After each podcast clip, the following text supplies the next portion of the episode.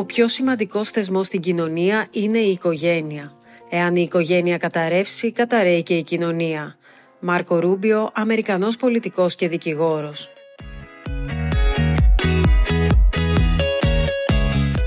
Έχει τα ενία του Υπουργείου Κοινωνικής Συνοχής και Οικογένειας με αντικείμενο τα θέματα κοινωνικής πολιτικής και με σημαντικότερες αρμοδιότητες στο δημογραφικό πρόβλημα που αποτελεί μάστιγα για την Ελλάδα και την προώθηση πολιτικών για την ισότητα των φύλων. Η Σοφία Ζαχαράκη καλείται να επιτελέσει δύσκολο έργο καθώς θα πρέπει να διαχειριστεί πολλά και σύνθετα προβλήματα, όπως η μείωση των γεννήσεων σε συνδυασμό με την αύξηση των θανάτων η στήριξη των νέων οικογενειών και η παραβατικότητα ανηλίκων.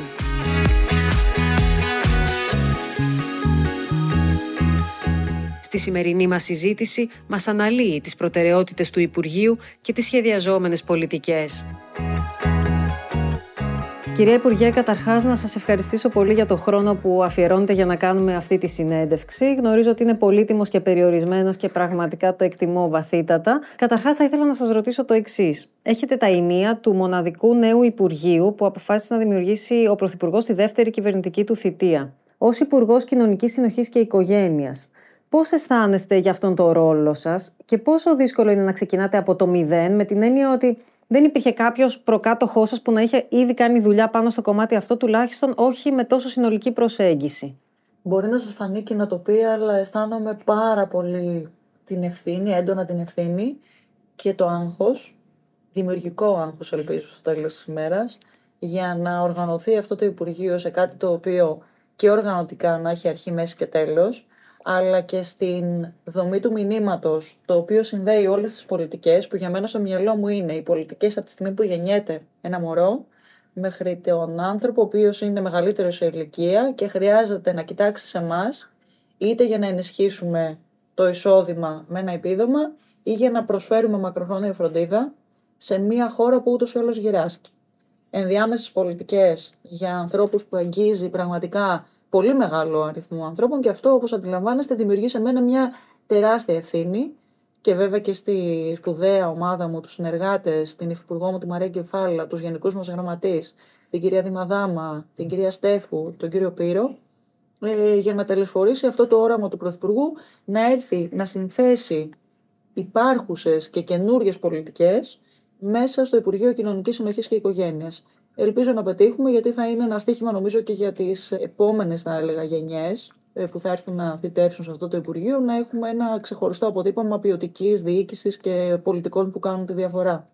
Όταν αναλάβατε, βρεθήκατε στο στόχαστρο μιας επίθεσης επειδή δεν έχετε τη δική σας οικογένεια. Πώς το βιώσατε όλο αυτό, Με στενοχώρησε και με σόκαρε, γιατί πίστευα ότι ω κοινωνία έχουμε προχωρήσει από το να αξιολογούμε Μία γυναίκα θα πω εγώ, με το αν έχει κάνει παιδιά και οικογένεια, γιατί και εγώ προέρχομαι από μια πολύ δεμένη οικογένεια. Πιθανότατα κάποιοι να την έχουν δει πηγαίνοντας με τον μπαμπά μου στην ε, ανάληψη καθηκόντων ή με τα ανήψια μου, που σημαίνει ότι δεν αγαπώ λιγότερο κάποιον ε, μέλος της οικογένειας ή ότι δεν αισθάνομαι λιγότερα για αυτό που είναι ο βασικός ιστός που είναι η οικογένεια και για την ελληνική κοινωνία, αισθάνομαι ότι είμαι μέλος και κομμάτι αυτού ουσιαστικού, γιατί είχα την τιμή και έχω την τιμή και τη χαρά να έχω δύο γονείς οι οποίοι μας συνέθεσαν ένα πολύ ζωστό περιβάλλον.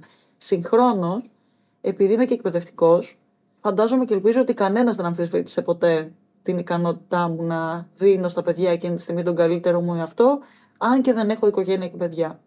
Άρα ήταν μια βαθιά προσβλητική διαδικασία και νομίζω ότι είναι και μια πολύ συντηρητική άποψη την οποία κανονικά θα πρέπει να έχουμε προχωρήσει ως κοινωνία από το να την αντιμετωπίσουμε ακόμα. Δεδομένου ότι μιλάμε για ένα Υπουργείο που καλείται να διαχειριστεί πολλά και σημαντικά ζητήματα από την παραβατικότητα ανηλίκων μέχρι τη χορήγηση επιδομάτων και το δημογραφικό. Πού θα δώσετε έμφαση, ποιο θεωρείτε ως το πιο φλέγον ζήτημα για την κοινωνική συνοχή και κατ' επέκταση για την οικογένεια; Έχουμε ζητήματα τα οποία αντιμετωπίζουμε με όρους κατεπήγοντος, χωρίς όμως αυτό να πληγώνει την ποιότητα των τελικών πολιτικών αλλά και των μέτρων που θα προτείνουμε. Αυτό είναι το δημογραφικό και όχι με όρους επικαιρότητας, επιτρέψτε μου να σας πω. Η βία ανηλίκων καθώς μας δόθηκε και ως καθοδήγηση από τον Πρωθυπουργό είναι γι' αυτόν μία από τις βασικές προτεραιότητες το να αντιμετωπίσουμε το φαινόμενο και με όρους πρόληψης κυρίως, αμέσως μετά αντιμετώπισης και βέβαια και θεραπείας όταν μιλάμε πλέον για εγκληματικότητα, γιατί η παραβατικότητα των παιδιών έχει πολλές εκφάνσεις, όπως επίση και στάδια. Το ζήτημα της μεταρρύθμισης των επιδομάτων είναι πολύ βασικό στην προσπάθειά μας. Το να επιφέρουμε μέτρα τα οποία θα εξομαλύνουν τα επιδόματα, θα τα καταστήσουν και πιο δίκαια και βέβαια θα εντοπίσουμε και περιπτώσεις ανθρώπων οι δεν πρέπει να πάρουν επίδομα, γιατί πιθανότατα πρέπει να το πάρει ο διπλανός τους και με τη δική τους, αν θέλετε, μάλλον με τους συστήματο την αδυναμία να τους εντοπίσει, βρίσκονται ακόμα εκεί. Άρα θα έλεγα ότι αυτά είναι τα πολύ βασικά ζητήματα. Πέραν των υπολείπων που έχει να κάνει με την πολύ καλή λειτουργία των κέντρων πρόνοιας που έχουμε υπό την επίβλεψή μας, αλλά γενικότερα και αυτά που είναι υπό την έμεση επίβλεψή μας, είναι για άτομα με αναπηρία, για μικρά παιδιά, τα οποία βρίσκονται και έχουν άμεση ανάγκη της δικής μας παροχής βοήθειας και φροντίδας. Τα ζητήματα υιοθεσία και αναδοχής, που θέλουμε να επισπεύσουμε όσο γίνεται την εργασία που γίνεται εκεί. Και το κομμάτι των ε, μεγαλύτερων που στρέφονται σε εμάς και είναι στις μονάδες πρόνοιας δικές μας και στις υπόλοιπες βέβαια. Επειδή αναφερθήκατε στα επιδόματα, κάποια χρήματα θα δίνονται, ένα μέρος των χρημάτων θα δίνεται και μέσω χρεωστικής κάρτας. Ναι. Πού αποσκοπεί αυτό, αυτό είναι ένα ζήτημα το οποίο έχει ξεκινήσει ήδη με το ελάχιστο εγγυημένο εισόδημα. Είναι λοιπόν μια μεταρρύθμιση η οποία έχει ξεκινήσει ήδη από προηγούμενη πολιτική ηγεσία. Το 50% δίνεται στην χρεωστική. Αυτό βοηθάει και για το κομμάτι της δικαιοσύνης και για το κομμάτι καλύτερου ελέγχου, θα σας έλεγα, της αξιοποίησης των χρημάτων, αλλά και όλη αυτή η σύνδεση που κάνουμε τώρα με την μάχη στη φοροδιαφυγή. Είναι λοιπόν πολυδιάστατο και πολυμέτωπο το, το εγχείρημα αυτό. Το δουλεύουμε μαζί με το Υπουργείο Εργασίας. Θέλω να αναφέρω την πολύ σημαντική συνεργασία που έχουμε με τον κύριο Τσακλόγλου, τον αρμόδιο υφυπουργό, και βέβαια και την καθοδήγηση του κύριο Γεωργιάδη. Στόχος μας είναι να εντάξουμε ορισμένα, όχι όλα τα επιδόματα τα οποία δίνονται από τον ΟΠΕΚΑ, γιατί κάποια, όπως το επίδομα αναπηρίας, δεν μπορεί να δοθεί. Όπως το επίδομα στέγασης. Αυτά δεν συμπεριλαμβάνονται σε αυτά τα επιδόματα. Τα υπόλοιπα όμως έχει ήδη γίνει η αρχή με το ελάχιστο εγγυημένο εισόδημα και λειτουργεί και πολύ καλά.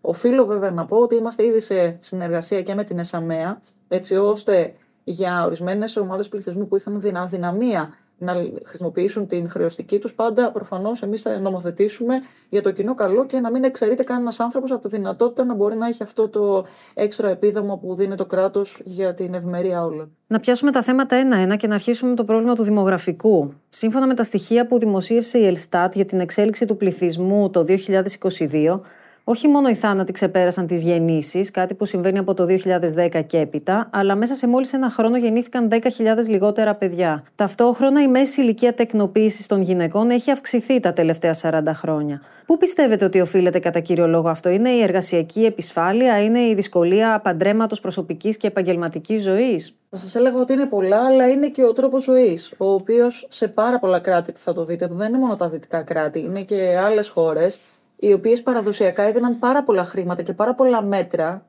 όχι μόνο στο ποσοτικό κομμάτι το οικονομικό, το χρηματικό, αλλά και σε υπόλοιπα μέτρα, τα οποία είχαν να κάνουν με την ανταμόνιση επαγγελματικής και οικογενειακής ζωής, πέφτει ο μέσος όρος εκτίσεις παιδιών ανά γυναίκα.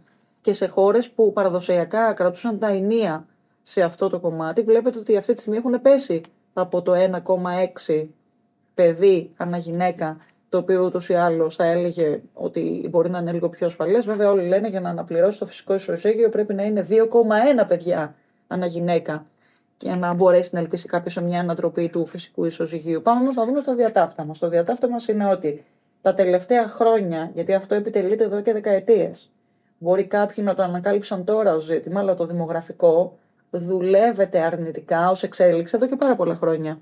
Τέσσερις δεκαετίες τουλάχιστον από το 1981 και μετά οι γεννήσεις μειώνονται. Από το 2010 και μετά, όπως είπατε, υπάρχει και η ανατροπή του φυσικού ισοζυγίου. Δηλαδή είναι περισσότεροι θάνατοι από τις γεννήσεις. Φτάσαμε λοιπόν στην τελευταία καταμέτρηση της Ελστάτ να έχουμε και όλο αυτό το διπλασιασμό. Θα πει κάποιος, Μα υπάρχει σε αυτό ελπίδα; Θα σας έλεγα, είναι πολύ δύσκολο να αντιμετωπιστεί, πολύ δύσκολο να ανατραπεί. Μπορείς όμως να αρχίσεις να βελτιώνεις τις συνθήκες για να σταθεροποιηθούν οι αριθμοί να δίνεις δηλαδή το κίνητρο έτσι ώστε όποιος και όποια επιθυμεί να αποκτήσει οικογένεια να το κάνει με τον αριθμό των τέκνων που επιθυμεί και να νιώθει και την ασφάλεια ότι το κράτος θα είναι εκεί. Άρα το δημογραφικό και το σχέδιο δράσης το οποίο θα συνθέσουμε και θα εκπονήσουμε τους επόμενους μήνες για να το παραδώσουμε στον Πρωθυπουργό στο τέλος του πρώτου τριμήνου του 2024 θα έχει πολλές εκφάνσεις διυπουργικέ, πολύ διάλογο με την κοινωνία των πολιτών, με την τοπική αυτοδιοίκηση, αλλά και την επιστημονική κοινότητα, για να μπορέσουμε να πιάσουμε θέματα που μπορεί να είναι βρεφονεπιακή σταθμή, το ολοήμερο σχολείο, το κομμάτι των εργασιακών σχέσεων, το πώς μπορείς να δουλέψεις ίσως με ευελιξία για να μπορείς να έχεις μια μεγαλύτερη άνεση με την οικογένεια, τι γίνεται με την εργασία και το διαθέσιμο εισόδημα, τι γίνεται με τις νέες θέσεις εργασίας για να μπορείς πιθανότατα και έναν άνθρωπο που έφυγε μέσα από την κρίση από την Ελλάδα να τον προσελκύσει ξανά η χώρα του και να επιστρέψει εδώ. Το κομμάτι της υπογονιμότητα, η υποβοηθούμενη ανεπαραγωγή και η κρυοσυντήρηση, που είναι δύο πράγματα που θα μελετήσουμε.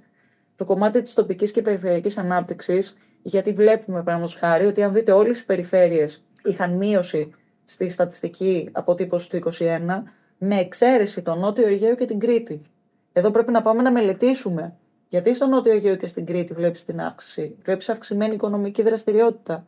Εκεί υπάρχει και ο τουρισμός, η φιλοξενία και άλλες μορφές που διευκολύνουν μια έτσι υγιή, θα έλεγα και αυτόνομη παρουσία ανθρώπων που μπορούν μετά να σχεδιάσουν και την οικογένειά τους. Άρα το δημογραφικό δεν είναι ένα, είναι πολλά. Η Ευρωπαϊκή Επιτροπή πρόσφατα δημοσίευσε και το ευρωπαϊκό, το toolkit αυτό, την εργαλειοθήκη για το δημογραφικό και βάζει και μια άλλη έκφανση, την οποία και εμείς συμπεριλαμβάνουμε, τη μακροχρόνια φροντίδα, δηλαδή την υγιή και ενεργό γύρανση, άνθρωποι οι οποίοι θα ζουν περισσότερο, θα δουλεύουν περισσότερο, και σε αυτό εδώ το νομοθετήσαμε και πρόσφατα, και θα μεγαλώνουν με μεγαλύτερη θα έλεγα δυνατότητα ενέργειας και δραστηριότητας έτσι ώστε να επιβαρύνουν και λιγότερο την πιθανή φροντίστρια και τον πιθανό φροντιστή. Πιθανότητα μέλους της οικογένειάς τους. Έχετε πει ότι θέλετε να βοηθήσετε στην ανάπτυξη των νέων μορφών υποβοηθούμενης αναπαραγωγής. Με ποιο τρόπο; Αυτό το οποίο συζητάμε με την επιστημονική κοινότητα, γιατί εμείς δεν το ξέρουμε ως θέμα, το μελετάμε έτσι ώστε να προτάξουμε μετά κάποια ζητήματα που πιθανότητα και η επιστημονική κοινότητα θα μα πει ότι είναι απαραίτητο. Ε, μπορεί να είναι μια οικονομική βοήθεια στα ζευγάρια για την υποβοηθούμενη αναπαραγωγή. Κοιτάμε λίγο τι κάνουν και τα άλλα κράτη. Είναι σημαντικό να ενημερώσουμε το κοινό, τις γυναίκες για το κομμάτι της γονιμότητας, έτσι ώστε όχι να παροτρύνουμε ή να αποτρέψουμε, να ενημερώσουμε και να ξέρουν τις επιλογές τους. Αυτό είναι για μένα το κέριο γυναίκε όλες τις ηλικίες να ξέρουν ακριβώς τι γίνεται με το κομμάτι της αναπαραγωγής και να αποφασίζουν μόνος τους αυτό το οποίο επιθυμούν για τον εαυτό τους. Άρα θα έλεγα κυρίως αυτό. Ενημέρωση και να μελετήσουμε μέτρα ενίσχυσης του κομματιού αυτού. Ούτως ή άλλως νομοθετικά έχουμε ήδη πράξει ως κυβέρνηση. Μην ξεχνάμε ότι έχουμε ένα από τα πιο μοντέρνα, θα έλεγα, εξυγχρονισμένα νομοθετικά πλαίσια για την υποβοηθούμενη που επιτρέπουμε πλέον μέχρι την ηλικία των 54 χωρίς την έγγραφη συμφωνία τους συζύγου. Θυμάστε ότι αυτό ήταν του συντρόφου, ήταν απαραίτητο. Και νομίζω ότι αφού υπάρχει το νομοθετικό πλαίσιο, από εκεί πέρα να δούμε λίγο τις οικονομικές δυνατότητες που πιθανότητα να είχαμε ως κράτος, αλλά και άλλες μελέτες πρέπει να κάνουμε από αυτού, για το αν μπορούμε να βοηθήσουμε και σε αυτό το κομμάτι τα ζευγάρια. Αναμφίβολα, πολλές γυναίκες που θέλουν να κάνουν παιδί δεν προχωρούν στο βήμα αυτό, γιατί σκέφτονται ότι δεν έχουν κάποιον να αφήσουν το παιδί και δεν μπορούν να επομιστούν και το κόστος μιας babysitter. Και εδώ έρχονται οι νταντάδες της γειτονιάς. Πρόσφατα, μάλιστα, ανεβάσατε την επιδότηση στα 500 ευρώ μηνιαίως. Μπορούν να ωφεληθούν όλοι οι γονείς της παροχής αυτής και με τι κριτήρια θα χορηγείτε το επίδομα, θα έχει συγκεκριμένη χρονική διάρκεια το πρόγραμμα; Σε αυτό λοιπόν, αυτή τη στιγμή βρισκόμαστε και θα είμαστε σε θέση να πούμε περισσότερα προς το τέλος του μήνα βρισκόμαστε στη συλλογή του ενδιαφέροντος από τις επιμελήτριες και τους επιμελητές. Άρα, να επισημάνουμε αυτή τη στιγμή σε όσους μας ακούν ότι αυτός ο διπλασιασμός έχει να κάνει με το ποσό που θα δίνεται στους γονείς, στον κηδεμόνα, σε μονογονική οικογένεια. Προφανώς θα έχουμε εκεί πέρα φορολογικά κριτήρια. Και βέβαια, προτεραιότητα όταν είναι μια μονογονική οικογένεια, όταν υπάρχουν μεγάλες ανάγκες ε, πλήρους απασχόληση γονείς. Άρα, εκεί θα δουν ακριβώς μες στην κοινή υπουργική απόφαση όλα τα κριτήρια της προτεραιοποίησης. Όμως μιλάμε για πιλωτικό πρόγραμμα. Άρα θέλω ήδη να ενημερώσω όσους μας ακούν ότι δεν θα ακούσουν μεγάλους αριθμούς, γιατί πρέπει πρώτα απ' όλα να δοκιμάσουμε το πρόγραμμα και αμέσως μετά να αποφασίσουμε για το αν δεν μπορεί να εφαρμοστεί σε όλη την Ελλάδα. Ποιοι είναι οι περιορισμοί μας, έχουμε ένα συγκεκριμένο budget. Είναι 3 εκατομμύρια. Έχουμε μπροστά μας 1,5 χρόνο, 2 χρόνια, άρα είναι περιορισμένο χρονικά. Γιατί το διπλασιάσαμε, γιατί είδαμε ότι από την πρώτη περίοδο δεν είχε ακόμα ίσως ακουστεί πολύ το πρόγραμμα, οπότε τώρα θέλουμε να ενισχύσουμε το κίνητρο, να δούμε πόσοι θα εγγραφούν το επόμενο χρονικό διάστημα και να καλέσουμε αμέσως μετά τους ενδιαφερομένους να κάνουν την αίτησή τους. Θα έλεγα ότι έχει το πολύ θετικό στοιχείο ότι πρέπει να έχεις κάνει τις εξετάσεις τις ιατρικές. Πρέπει να έχεις περάσει και ένα πρόγραμμα ασύγχρονης εκπαίδευσης ορισμένων ωρών για το τι θα κληθείς να κάνεις. Πρέπει από την άλλη, ως τρίτος έτσι πυλώνας, να έχεις περάσει και ένα πρόγραμμα πρώτων βοηθειών του ΕΚΑΒ Άρα για πρώτη φορά μια βοήθεια που ήδη πάρα πολλοί κόσμος ψάχνει και λαμβάνει εναγωνίω. το, το βλέπουμε από τον κύκλο μας, από όλους τους φίλους μας, από όποιον ψάχνει έτσι βοήθεια για το σπίτι, μπορεί να βοηθήσει. Και μάλιστα για πρώτη φορά δίνουμε και μία έτσι, θα έλεγα, ασφαλιστική δικλίδα ως προς τις προποθέσει. Α δούμε όμως πώς θα τρέξει, να το αξιολογήσουμε και είμαστε εδώ όταν υπάρξει ήδη και εφαρμοστεί, να το βελτιώσουμε μετά για να αξιολογήσουμε την πανελλαδική εφαρμογή. Αυτή τη στιγμή υπάρχουν συνεργαζόμενοι Δήμοι που έχουν το πρόγραμμα και πρόσφατα προστατεύθηκε ο Δήμος Αθηναίων. Οπότε στην πράξη δεν έχουν καθοριστεί ακόμα τα εισοδηματικά κριτήρια. Θα βγει η κοινή υπουργική και θα ούτως ή άλλως θα το ορίσει.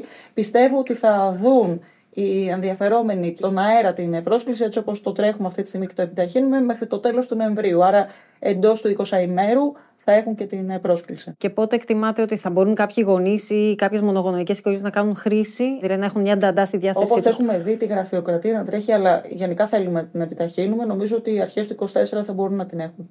Γιατί μπορεί να γίνεται η σύνδεση. Το πολύ σημαντικό είναι όμως, από τη στιγμή που έχουμε πολλούς Δήμους, να είναι, μπορεί να υπάρχει ένας γονέας, παραδείγματος χάρη στο, στο Ήλιον, και να μην δει απαραίτητα μια διαθέσιμη επιμελήτρια επιμελητή από την κοντινή περιοχή. Άρα θα παίξει πολύ μεγάλο ρόλο και η γεωγραφική γυτνίαση των προσφερωμένων επιμελητριών επιμελητών, αλλά και το πού βρίσκεται ο γονέας ή ο κηδεμόνος τέλος πάντων ε, που θα κάνει την αίτηση.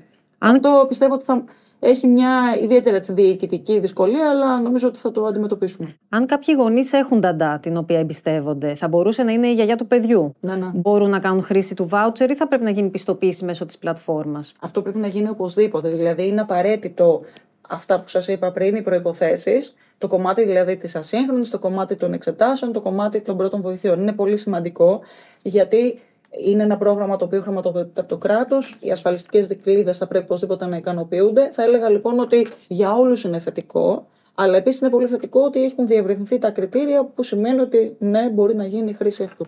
Εκτός από τις δαντάδε της γειτονιάς, υπήρχε το πλάνο και για χώρους φύλαξης σε επιχειρήσεις. Πού βρισκόμαστε στο θέμα αυτό, έχει προχωρήσει καθόλου, υπάρχει στο πλάνο; Όχι, γιατί δεν υπήρξε αίτηση, το ανέφερε και ο Πρωθυπουργός στην ε, εκδήλωση που είχε γίνει στο ΣΕΒ, οπότε αυτό το πρόγραμμα δεν προχωράει. Υπάρχει όμως κάτι άλλο το οποίο πιθανότητα να σας ενδιαφέρει. Είναι ένα πρόγραμμα το οποίο τρέχουμε με το Ταμείο Ανάκαμψης για να δημιουργηθούν χιλιάδες θέσεις στους υφιστάμενους βρεφονιπιακούς σταθμούς, γιατί πολλές φορές δεν είναι με το βάουτσερ και πρέπει να σας πω ότι το κράτος δίνει 365 εκατομμύρια, δίνει φέτος προπολογισμό και με χρήματα της Ευρωπαϊκής Ένωσης και δικά μας για να μπορέσει να έχει μια μητέρα, ένας, ένας πατέρας βάουτσερ για να πηγαίνει το παιδί στο Ευρωπαϊκό. Πολλές φορές μπορεί να μην βρίσκει θέση. Άρα αυτό το οποίο κάνουμε είναι ότι βάλαμε ένα πρόγραμμα στο Ταμείο Ανάκαμψης για χιλιάδες θέσεις που μπορούν να δημιουργηθούν στους βρεφονιπιακούς. Αυτό το πρόγραμμα θα τρέξει το 24 για να διευρυνθεί η δυνατότητα των γονέων να βρίσκουν θέση στο βρεφονιπιακό είναι από τα ζητήματα τα οποία μας ε, έχουμε εντοπίσει ως ε, πρόβλημα. Ε, το βάουτσερ για την ταντά της γειτονιάς μπορεί να συνδυαστεί με το βάουτσερ ναι. για βρεφονιπιακό; Ναι, ναι. Είναι χαμηλότερο βέβαια το ποσό. Γιατί είπαμε, όταν είναι πλήρως απασχόληση, άρα χρειάζεται για περισσότερες ώρες από τα 250 πήγες στα 500. Όμως, όταν είναι ε, μερικής απασχόλησης ή έχεις ήδη βάουτσερ, πηγαίνεις στα 300 από τα 150. Σε ό,τι αφορά την άδεια μητρότητας, θεωρείτε πως έχουν την ίδια αντιμετώπιση όλες οι γυναίκες; Θέλω να πω, δεν είναι λίγο άδικο να υπάρχουν πολλές ταχύτητες ανάλογα με το αν εργάζεται στο δημόσιο ή τον ιδιωτικό τομέα; Τι σκοπεύετε να κάνετε γι' αυτό; Αυτή η διαπίστωση είναι ένα κοινό ζήτημα το οποίο πολλές φορές είναι και στις κουβέντες καθημερινότητα. Είναι όμως αυτή η κυβέρνηση η οποία αύξησε την άδεια μητρότητα. Και πράγματι προσπάθησε σε μεγάλο βαθμό να, να εξισορροπήσει όλη αυτή τη ε, διαφορά που υπήρχε, τη διάκριση. Το είδαμε στον ιδιωτικό τομέα που έγινε πρόσφατα με τους ελεύθερους επαγγελματίες, πολύ πιο πρόσφατα με τις αυτοαπασχολούμενες και τη γυναίκα αγρότησα από τους 6 πήγαμε στους 9 μήνες. Και αυτό συνοδεύεται και με την αύξηση του επιδόματος, την παράτηση και την αύξηση.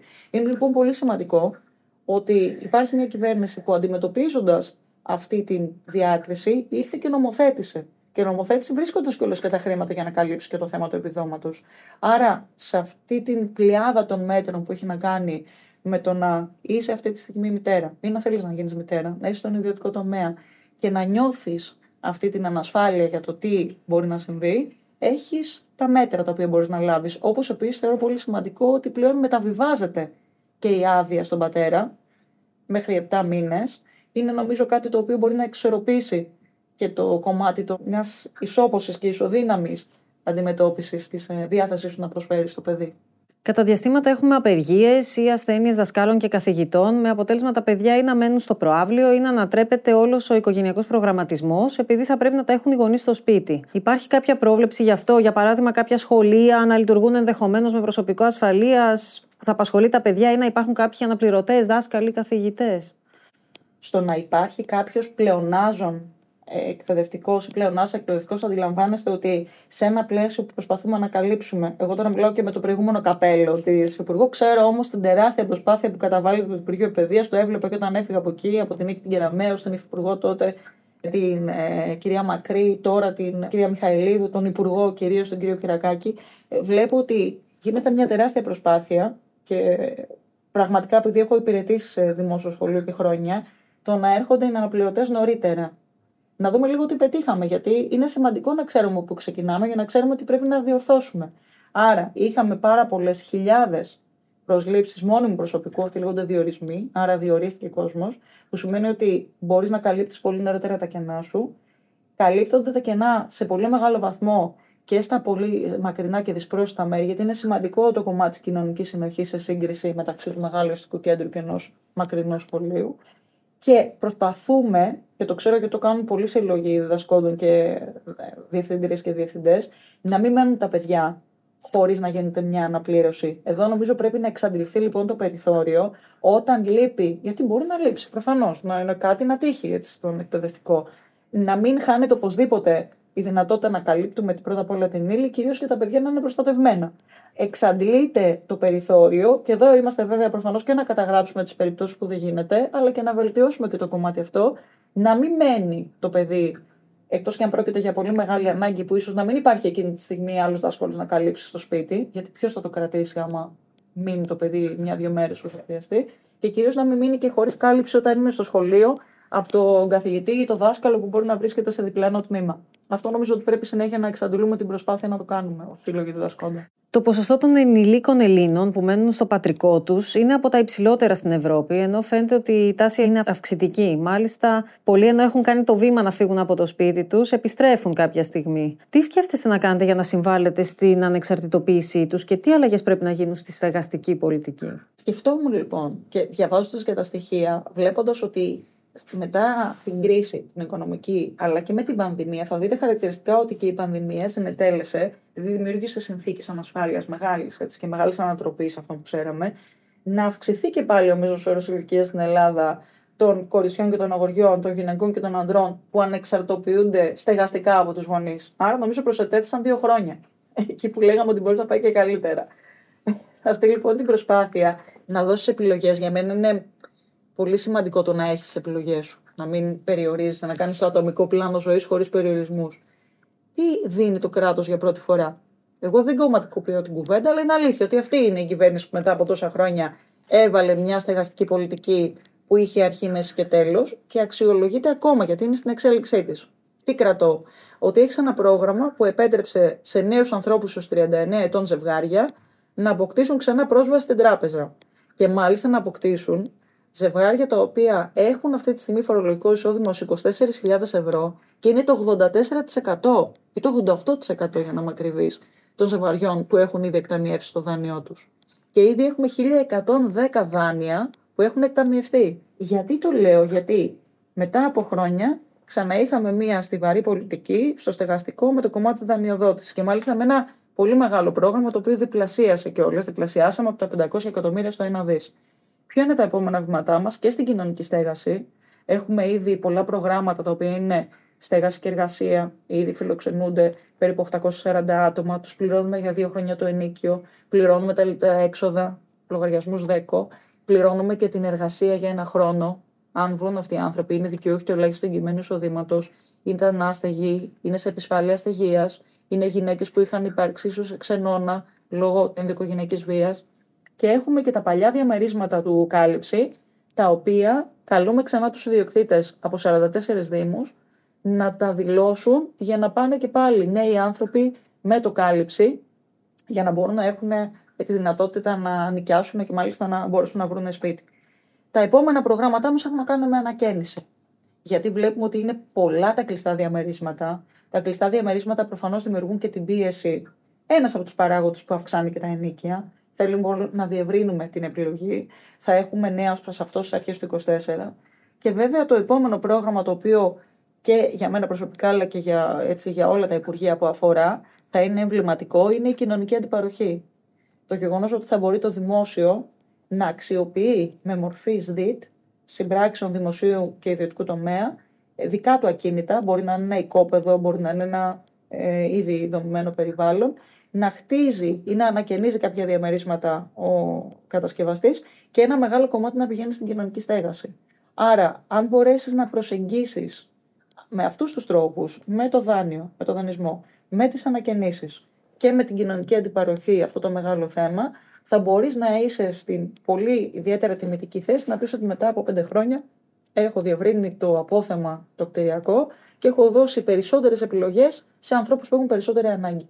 Άρα θα ενισχυθούν κάποιοι ιδιοκτήτες να ανακαινήσουν τα σπίτια τους για να τα νοικιάσουν. Αυτό είναι το ανακαινίζω, νοικιάζω. Τα υπόλοιπα όμως είναι του δημοσίου, τα οποία παραμένουν βέβαια και στην ιδιοκτησία του δημοσίου, δεν πολλούνται, όμως αξιοποιούνται για πολλά χρόνια από 49 και πάνω, από αυτούς οι οποίοι μέσα από διαγωνισμό προφανώς θα προκύψουν, για να τα ανακαινήσουν ή να τα χτίσουν. Ένα μεγάλο κομμάτι των διαμερισμάτων θα πηγαίνει σε αυτό που είπαμε, στην, ε, στη μίσθωση κανονικά, και ένα άλλο θα πηγαίνει στην κοινωνική μίσθωση. Γίνεται ήδη και σε άλλες χώρες. Οπότε συζητάμε και βλέπουμε και το, τα best, τις ευέλικτες πρακτικές με άλλες χώρες. Σε ό,τι αφορά το πρόγραμμα Το Σπίτι μου, κάποιοι άσκησαν κριτική λέγοντας ότι ναι, μεν έγιναν δικαιούχοι του δανείου, αλλά δυσκολεύονταν να βρουν σπίτι μέχρι 200.000 ευρώ και κάποιοι διαμαρτύρονταν για το ηλικιακό όριο των 39 ετών.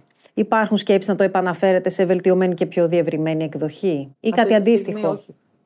Δεν υπάρχει δηλαδή το οικονομικό περιθώριο. Ήταν ένα μεγάλο πρόγραμμα το οποίο και οικονομικά ήταν, θα έλεγα, πάρα πολύ έτσι, ευρύ. Και διπλασιάστηκε, που σημαίνει ότι όλα τα περιθώρια αυτή τη στιγμή έχουν εξαντληθεί. Δεν υπάρχει αυτή τη στιγμή συζήτηση για αλλαγή των κριτηρίων. Ούτως ή άλλως είμαστε σε εξέλιξη του υπάρχοντος. Έχουν τελειώσει οι αιτήσεις, το ξέρουν όλοι γιατί υπήρχε μεγάλο ενδιαφέρον. Επειδή το λέτε αυτό, πήραμε και αρκετά σχόλια από την πρώτη επαφή με τις τράπεζες και αμέσως μόλις πήγαμε στο Υπουργείο σε συνεργασία με τη ΔΥΠΑ, με τη Δημόσια Υπηρεσία Απασχόλησης, τα χρήματα προέρχονται από το θεματικό της, είναι σημαντικό να αναφερθεί, και την Αναπτυξιακή Τράπεζα. Βελτιώσαμε και το κομμάτι, το πόσο μεγάλο είναι τέλος πάντων το ακίνητο, βάλαμε και τα παρακολουθήματα εντός. Ε, και το θέμα της ηλικίας του ακινήτου, που ήταν ένα συχνό σχόλιο που παίρναμε. Βέβαια, ο αριθμός και το εύρος των επιλογών των ζευγαριών να βρουν το διαμέρισμα Εκεί φαίνεται ότι υπήρχε μεγάλη δυσκολία και συνδέεται με όλα αυτά που είπαμε. Με χαροποιεί όμως και δημιουργεί αισιοδοξία το γεγονός ότι αν κάναμε αυτή την κουβέντα πριν από 15 μέρες, θα σας έλεγα ότι ήταν 860 τα εκταμιευμένα δάνεια και τώρα είναι τα 1110. Και αυτό μόνο σε 10 μέρες. Που σημαίνει ότι υπάρχει μια καλύτερη ροή. Α παρακολουθούμε το πρόγραμμα, γιατί του ή άλλους έχουμε ένα χρόνο μπροστά μας, για να δούμε να φτάσουμε στο επιθυμητό 9.520 που είναι οι εγκεκριμένες του ή άλλου αιτήσεις, που σημαίνει ότι αυτοί οι άνθρωποι έχουν καταφέρει και έχουν βρει και το διαμέρισμα. Στο πρόγραμμα που αναφερθήκατε πριν, ότι κάποιοι ιδιώτες μπορούν να ανακαινήσουν το σπίτι τους και μετά να τον νοικιάσουν. Θα υπάρχει κάποιος περιορισμός ώστε να μην το αξιοποιήσουν πάλι στην πλατφόρμα Airbnb ή ναι, για να το δώσουν; Εδώ πέρα μιλάμε για μακροχρόνια τους ή άλλου μίσθωση και ε, θα υπάρχουν όλες οι πρόνοιες. Α περιμένουμε λίγο να δούμε ούτως ή άλλως τις συνθήκες αυτού του προγράμματος και θα έχουμε δώσει πλήρες αναφορές του άλλου γι' αυτό και τις προποθέσει.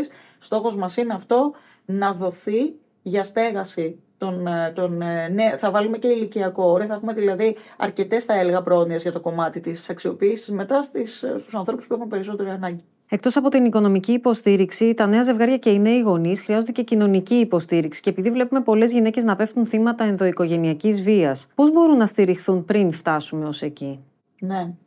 Μιλάτε τώρα για το βασικότερο ζήτημα, την ενδυνάμωσή τους και όχι μόνο εγώ ούτως ή άλλως ως αρμόδιο Υπουργείου με την Υφυπουργό, βέβαια, την αρμόδια Υφυπουργό τη Μαρία την Κεφάλα και τη Γενική Γραμματεία Ισότητας και Δικαιωμάτων, γίνεται πάρα πολλή δουλειά και σε συνεργασία με το Υπουργείο Προστασίας του Πολίτη και για του, τα συμβουλευτικά κέντρα, τα 44 συμβουλευτικά κέντρα σε όλη την Ελλάδα, που και εκεί μπορεί να πάει μια γυναίκα να απευθυνθεί. Εκεί υπάρχουν κοινωνιολόγοι, κοινωνικοί λειτουργοί, ψυχολόγοι, νομική, έτσι ώστε να μπορεί να προλάβει με κάποιο τρόπο το κακό ή τη, την πιο δυσχερή τέλος πάντων κατάσταση, μιλώντας ή παίρνοντας το 15900. Και εδώ, καλό και όσες και όσους μας ακούν, αν ξέρουν κάτι, αν το έχουν ακούσει, αν έχει υποπέσει στην αντίληψή τους, να το πούν. Είναι σημαντικό το ότι από κάποια χρόνια και μετά και με το MeToo, αλλά και όλη αυτή την καμπάνια που έχει γίνει, έχει περισσότερο θα έλεγα διευκολυνθεί η δυνατότητα να λέμε αυτό το οποίο βλέπουμε και καλύτερα προστατεύοντας τη γειτόνισά μας, το γειτονά μας, όλους αυτούς που μπορεί να είναι στον κύκλο αυτό της βίας. Μεγαλύτερη, θα έλεγα, πρόληψη από το να μιλήσουμε και στα παιδιά, ίσως δεν θα μπορούσε να υπάρχει. Για το τι σημαίνει να σέβομαι, να σέβομαι το σώμα μου, να σέβομαι το διπλανό μου, να υπάρχει αυτός ο αλληλοσεβασμός που διέπει τις ανθρώπινες σχέσεις σε πολύ μικρή ηλικία. Και βέβαια να ξέρεις πότε είναι το δικό σου όχι. Πού ξεκινά το δικό σου όχι. Για να μπορείς να μην δεχτείς αυτού του είδους την κακοποιητική συμπεριφορά που ξεκινάει από το ελεκτικό, μετά μπορεί να πάει στο σωματικό και να γίνει ακόμα χειρότερο. Να βάζεις λοιπόν τα δικά σου όρια, να είσαι πολύ δυνατή και δυνατός, και από εκεί και πέρα να έρχεται και το κράτος, στην νόμη το περίπτωση που συμβαίνει όμως, να υπάρχει κακοποιητική συμπεριφορά και να βάζει όλο αυτό το πλέγμα ασφάλειας. Θεωρώ ότι θα πρέπει να ασχοληθούν ακόμη περισσότερο οι κοινωνικές υπηρεσίες των Δήμων, γιατί είναι πολύ κέριο, γιατί εκεί γίνεται περισσότερη δουλειά. Στο επίπεδο της γειτονιάς, εκεί μπορεί να είναι πιο εύκολο να εντοπίσεις που υπάρχει το ζήτημα. Και βέβαια σε συνεργασία μετά με το κεντρικό κράτος, με τις αρμόδιες υπηρεσίες, είτε είναι όπως είπαμε τα συμβουλευτικά κέντρα, είτε είναι όλο αυτή έτσι, το πλέγμα που το κράτος έχει στήσει και τα αρμόδια στην αρμόδια Υπουργεία, να βοηθήσουμε αυτές και αυτούς που το χρειάζονται πάρα πολύ. Άρα θα έλεγα ότι η ενημέρωση, η ενδυνάμωση, η δυνατότητα γυναίκες να μπαίνουν και στο κομμάτι της εργασίας που τους δυναμώνει ακόμη περισσότερο, να αυξάνει λοιπόν το ποσοστό της στην αγορά εργασίας και για τις γυναίκες. Βλέπουμε αυτό να βελτιώνεται. Δεν έχουμε φτάσει προφανώς σε ιδανικά σημεία. Και από εκεί και πέρα να προλαμβάνουμε όσο γίνεται την κατάσταση από το να φτάσει σε κάτι το οποίο είναι στο μη παρέκει. Ένα άλλο μεγάλο θέμα είναι τα περιστατικά βίας και παραβατική συμπεριφορά από Ε, μόνο το μήνα Σεπτέμβριο είχαμε συνολικά 1.353 συλλήψεις για διάφορα δικήματα. Επειδή αυτό είναι ένα σύνθετο θέμα, γιατί έχει να κάνει και με τη στάση γονέων, αλλά και με το πώς προσεγγίζουν το θέμα οι δάσκαλοι και οι καθηγητές, τι μπορεί να κάνει το κράτος γι' αυτό; Το κράτος για αρχή έχει ως κάθε Υπουργείο κάνει ήδη αλλά όλα αυτά πρέπει να συντονιστούν. Γι' αυτό και έχει γίνει εδώ και τρεις εβδομάδες λειτουργεί η ομάδα εργασίας όλων των Υπουργείων τα οποία ήδη έχουν γράψει τις δράσεις τους. Να θυμίσω ότι ήδη στο Υπουργείο Παιδείας είχαμε βάλει για πρώτη φορά ψυχολόγους και κοινωνικούς λειτουργούς από το 2020-2021, μετά διπλασιάστηκαν. Είναι σημαντικό να αντιμετωπίζετε. Ένα σημαντικό ε, σκέλος είναι η σχολική κοινότητα. Βλέπετε πολλά γίνονται μέσα στο σχολείο, υπέρηξ του σχολείου. Και βέβαια εδώ υπάρχει και ένας νέος νόμος. Θα έχουμε σύντομα την πλατφόρμα στην οποία θα μπορούν να καταγγέλλονται ανώνυμα και επώνυμα τα περιστατικά για τις πράξεις βίας. Μπορεί να έχει τη λογική του σχολικού φοβισμού, του λεκτικού, πάρα πολλές εκφάνσεις που έχει τόσο ή άλλο αυτό το φαινόμενο. Και το δεύτερο είναι η κοινότητα, όπως σας είπα πριν, κοινωνικές υπηρεσίες του Δήμου, οι διευθύνσει εκπαίδευσης, στις οποίες μπαίνει υπεύθυνος, έχει οριστεί υπεύθυνος για το κομμάτι της σχολικής βίας. Είναι πολύ σημαντικό. Και βέβαια και στο κομμάτι πλέον το κεντρικό, για να μπορούμε να έχουμε τον καλύτερο συντονισμό, θα τρέξει μια καμπάνια για, την, για το θέμα της βίας ανηλίκων και από εκεί και πέρα ενίσχυση των μέτρων με προτεραιοποίηση στο κομμάτι του σχολείου. Το ήδη το τρέχει τόσο ή άλλως και το Υπουργείο Παιδείας, ο αρμόδιος ε, υπουργός, ο κ. Κυριακάκης, με την αρμόδια υπουργό, την κυρία Δόμνα Μιχαηλίδου, στο κομμάτι της προστασίας του πολίτη, γιατί βλέπουμε προφανώς όταν γίνεται εγκληματικότητα ένα κομμάτι που πρέπει να κοιτάξουμε μαζί εκεί, το δικαιοσύνης για το κομμάτι των ποινών, αλλά και το πώς μπορεί μια ποινή να γίνεται προσφορά στην κοινωνία, το οποίο βλέπουμε σε άλλες χώρες να υπάρχει πολύ έντονο. Το κομμάτι το ψηφιακό, γιατί ό,τι γίνεται στο διαδίκτυο είναι πολλές φορές ανεξέλεγκτο και το είδαμε μετά στον COVID ότι πολλές φορές δεν επιβλέπουμε τα παιδιά το τι κάνουν και το ποιος μπορεί να τους προσεγγίζει, το τι απενοχοποιούν ως εικόνα και ως λεκτικό ερέθισμα. Ε, και όλα αυτά προσπαθούμε να τα βάλουμε σε μία στρατηγική, έτσι ώστε να μπορούμε να έχουμε ένα μπούσουλα. Για μένα είναι πάρα πολύ σημαντικό και το να ενημερώνουμε τους γονείς. Θα ήθελα ιδανικά να υπάρξει και μια επανεκκίνηση σχολών γονέων, ε, έτσι ώστε να μπορούμε περιφερειακά και τοπικά να ενημερώνουμε για πολλά θέματα τους γονείς και δεν μόνος, οποιοδήποτε θέλει να ενημερωθεί για αυτά τα ζητήματα και η βία ανηλίκων είναι μια σημαντική ενημέρωση που πρέπει να γίνει, να μιλάνε βέβαια οι ειδικοί. Ειδικοί παιδοψυχολόγοι, παιδοψυχίατροι, κοινωνιολόγοι, αυτοί οι οποίοι γνωρίζουν και μπορούν να παρατηρήσουν το φαινόμενο και οι εκπαιδευτικοί βέβαια μαζί με τους τους ε, υπολείπους οι οποίοι περισσότερο μπορούν να εντρυφήσουν σε αυτό. Όλα αυτά λοιπόν θα τρέξουν άμεσα το θέμα της καμπάνιας, το σχέδιο δράσης για τη βία ανηλίκων και βέβαια και το κομμάτι το οποίο προσωπικά και ως Υπουργείο έτσι θα ήθελα να εντάξουμε και σε ένα επόμενο χρηματοδοτικό εργαλείο για να μπορούμε να κάνουμε παρεμβάσεις τοπικά με τις ε, σχολές γονέων ή όπως αλλιώς μπορεί να τις ε, να τις ονομάσουμε, για να ενισχύουμε όσο γίνεται και τους γονείς. Πολλοί έχουν ερωτήματα για το πώς θα αντιμετωπίσουν τα παιδιά, τα οποία βλέπουν και στην προεφηβική κατάσταση και μετά στην εφηβεία να εκτίθενται σε συμπεριφορές που δημιουργούν, αν μη τι άλλο, προβληματισμό. Και βέβαια να ασχοληθούμε και με το θήτη. Γιατί το παιδί αυτό μπορεί να έχει ή κάτι να μας λέει μέσα από αυτή τη διαδικασία που πρέπει να δουλέψουμε ιδιαίτερα. Και κάποια δωρεάν συμβουλευτική γονέων θα μπορούσε. Ναι, ναι, να... με αυτό, δωρεάν συμβουλευτική γονέων. Αυτό, αυτό εντάσσω στη λογική των σχολών γονέων, που μπορεί να έχει τη μορφή ε, ίσως μιας ψηφιακής θα έλεγα πλατφόρμα, τηλεφωνικής συμπαράσταση κάποιας ε, καθοδήγησης και το διαζώσεις που πολλές φορές ξέρετε προκύπτουν ζητήματα στο διαζώσεις που δεν θα το περίμενες ποτέ. Επειδή έχω συμμετάσχει σε πολλές συμβουλευτικές γονέων, με την προηγούμενη ιδιότητά μου. Πολλές φορές στο τέλος μιας συνεδρίας μπορεί να ερχόταν μια μητέρα, ένας πατέρας και δαιμόνα, ένας παππούς, γιαγιά και ζητούσε ένα γονείο μια κατεύθυνση για το πώς να αντιμετωπίσει μια έκρηξη εκείνη τη στιγμή του παιδιού. Δεν είμαστε εμείς που έχουμε την απόλυτη γνώση από αυτού, αλλά είναι καλό να δημιουργείται μια κοινότητα των ειδικών για να απαντούν σε αυτό τα, τα θέματα. Και βέβαια η οικογένεια θα παίξει πολύ σημαντικό ρόλο. Όλο αυτό είναι βασικό, κεντρικό.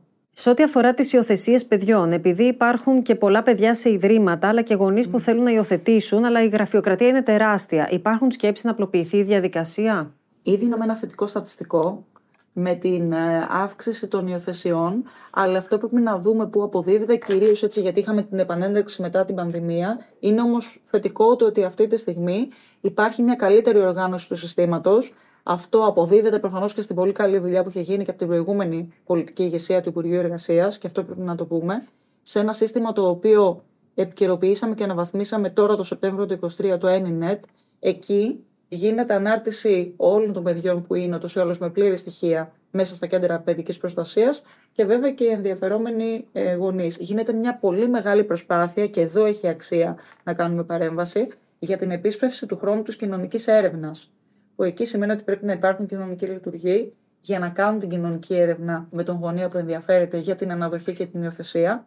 Και βέβαια πρέπει να γίνει πάρα πολύ καλός συντονισμός και με το κομμάτι των νοσοκομείων σε όλη τη, τη χώρα, που πιθανότητα να αφήνονται δυστυχώς για κάποιο λόγο έτσι, τα παιδιά ή με εισαγγελικές. Δουλεύουμε λοιπόν σε τρία επίπεδα. Πρώτον, αναβαθμίσαμε το ψηφιακό σύστημα το ENINET. Δεύτερον, προσπαθούμε να διευκολύνουμε τη διαδικασία των κοινωνικών ερευνών. Τρίτον, να δούμε τι άλλο γραφειοκρατικά μπορούμε να διευκολύνουμε για να καταγράφεται με μεγαλύτερη πληρότητα στο σύστημα όλα τα παιδιά που είναι αυτή τη στιγμή στη διαδικασία που θα μπορούσαν να υιοθετηθούν ή να πάνε σε ανάδοχη οικογένεια. Όπως επίσης ξεκινήσαμε και ένα καινούριο θεσμό, ο οποίος τώρα είναι στην αρχική του εξέλιξη, της επαγγελματικής αναδοχής. Η επαγγελματική αναδοχή, η οποία την έχουμε εντάξει στο Ταμείο Ανάκαμψης, με τα παιδιά τα οποία είναι και με αναπηρία. Οπότε ένας επαγγελματίας ανάδοχος θα πληρώνεται για να έχει το παιδί αυτό έτσι, μια στέγη οικογενειακή μέρημνα και βέβαια θυμίζω ότι και στο κομμάτι της αναδοχής υπάρχει ε, επίδομα, το οποίο δίνεται από τον ΟΠΕΚΑ και για τα παιδιά της τυπικής ανάπτυξης και για τα παιδιά με αναπηρία. Κυρία Ζαχαράκη, σας ευχαριστώ πολύ για το χρόνο σας. Καλή δύναμη στο έργο σας, εύχομαι. Ευχαριστώ πάρα πολύ.